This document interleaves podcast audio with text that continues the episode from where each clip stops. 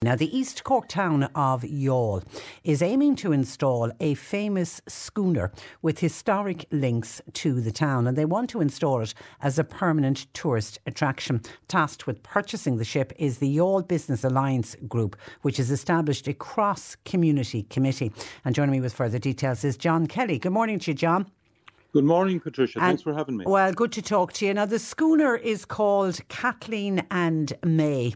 I suppose, tell me a little bit about the history of this sailing ship. I believe it was built uh, in the early 1900s. Yeah, built in 1900 and launched. Um, would have been built over in uh, Bristol and in Bideford area. Um, I suppose it's a three-masted wooden schooner um, well known here in Youghal in particular um, because it was afterwards, it was purchased within about eight years afterwards, 1908, by the Flemings of Youghal, who were a well known um, uh, coal trading family. They had a number of ships, including the Nellie Fleming, which was lost in the Great Storm of 1936. But the Kathleen May, it's last remaining uh, British built wooden hull three masted topsail schooner. You know, it's a very, very unique vessel. Um, it would have been a regular, I suppose, plying its trade to Arklow. It would have been seen as far down as uh, Crosshaven, Courtmacsherry, Castle Townsend.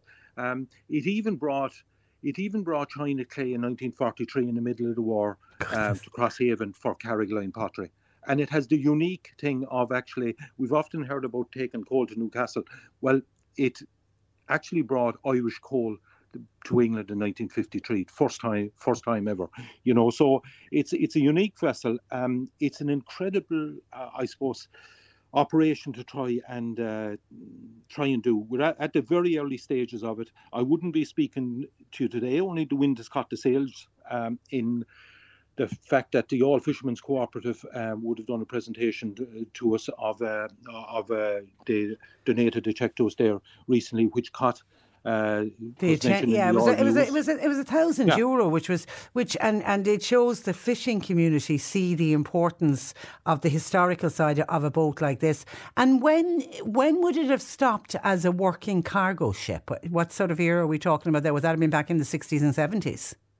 Uh, as a as a working cargo ship, you know, it's hard to believe that sail was still, you know, working trading up to up to the up to the late fifties. So that's okay. what you're talking about. But right. it would have had an auxiliary engine fitted back around uh, um, 1931, 32. And That auxiliary uh, uh, engine that that saved us really in February 1936 in that awful storm because um, uh, it that auxiliary engine brought it part of the way. It wasn't just sail because the Nellie Fleming was lost, you know, which was its sister ship. You know, it yeah. continued to trade during the 19, 1939 it was still trading, armed with a Lewis machine gun and a, and a, and a rifle, and was still coming across um, uh, the Bristol Channel, say, uh, you, you know, and serving Youghal. But it has always been regarded as a Youghal boat because when it was renamed uh, in 1908, the Kathleen and May, you know, they were two daughters of Martin J. Fleming of Youghal.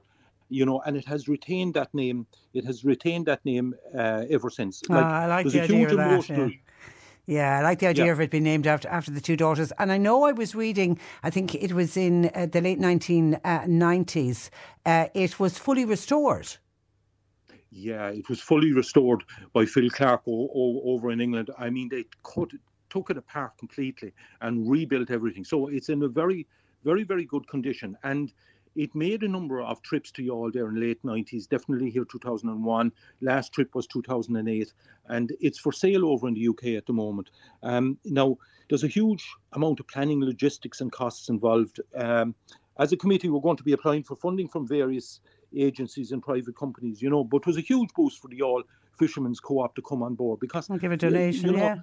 And when you the say it's for sale, really, uh, when you say it's for sale, how much is the asking price, John, or is there well, an asking price? We, we, without going into specifics, we're yeah. looking at a ballpark figure of between two and two and a half million would be the costs involved. So, you know, uh, quite a lot of work involved to raise that money, but we're confident, you know, that we're going to get all out we, and behind it. Yeah, and with, and with grants it. and with grants and stuff uh, um, as well. So if in the morning you you miraculously came up with the money and you were able to buy the, the ship, talk to me about the plans that you foresee for this ship long term.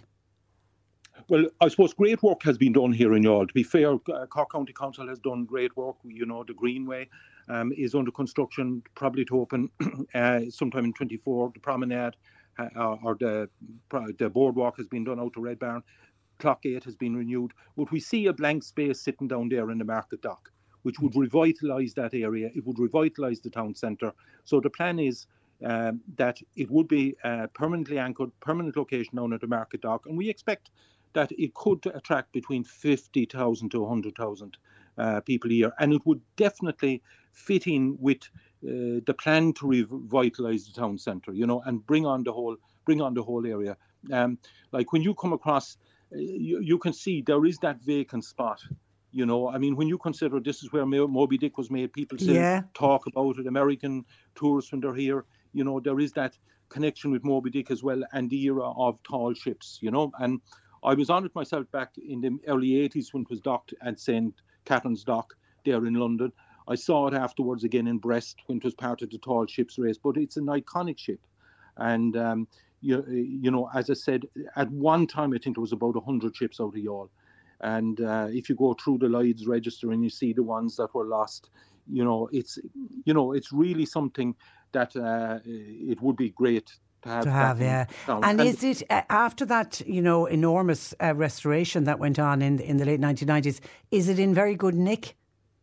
Good it's condition? in good. It's in good nick. Yeah, it's yeah. in good nick. We uh, we have a a list of everything say that that is required. You know, but I suppose the important thing is that every day people are rowing in behind the project and people are volunteering services and helping out. Now we are preparing a business plan at the moment, okay. and um, it would be wrong to get into any more specifics on on that. But um, there will be a time that we will be launching it, and uh, maybe at that stage.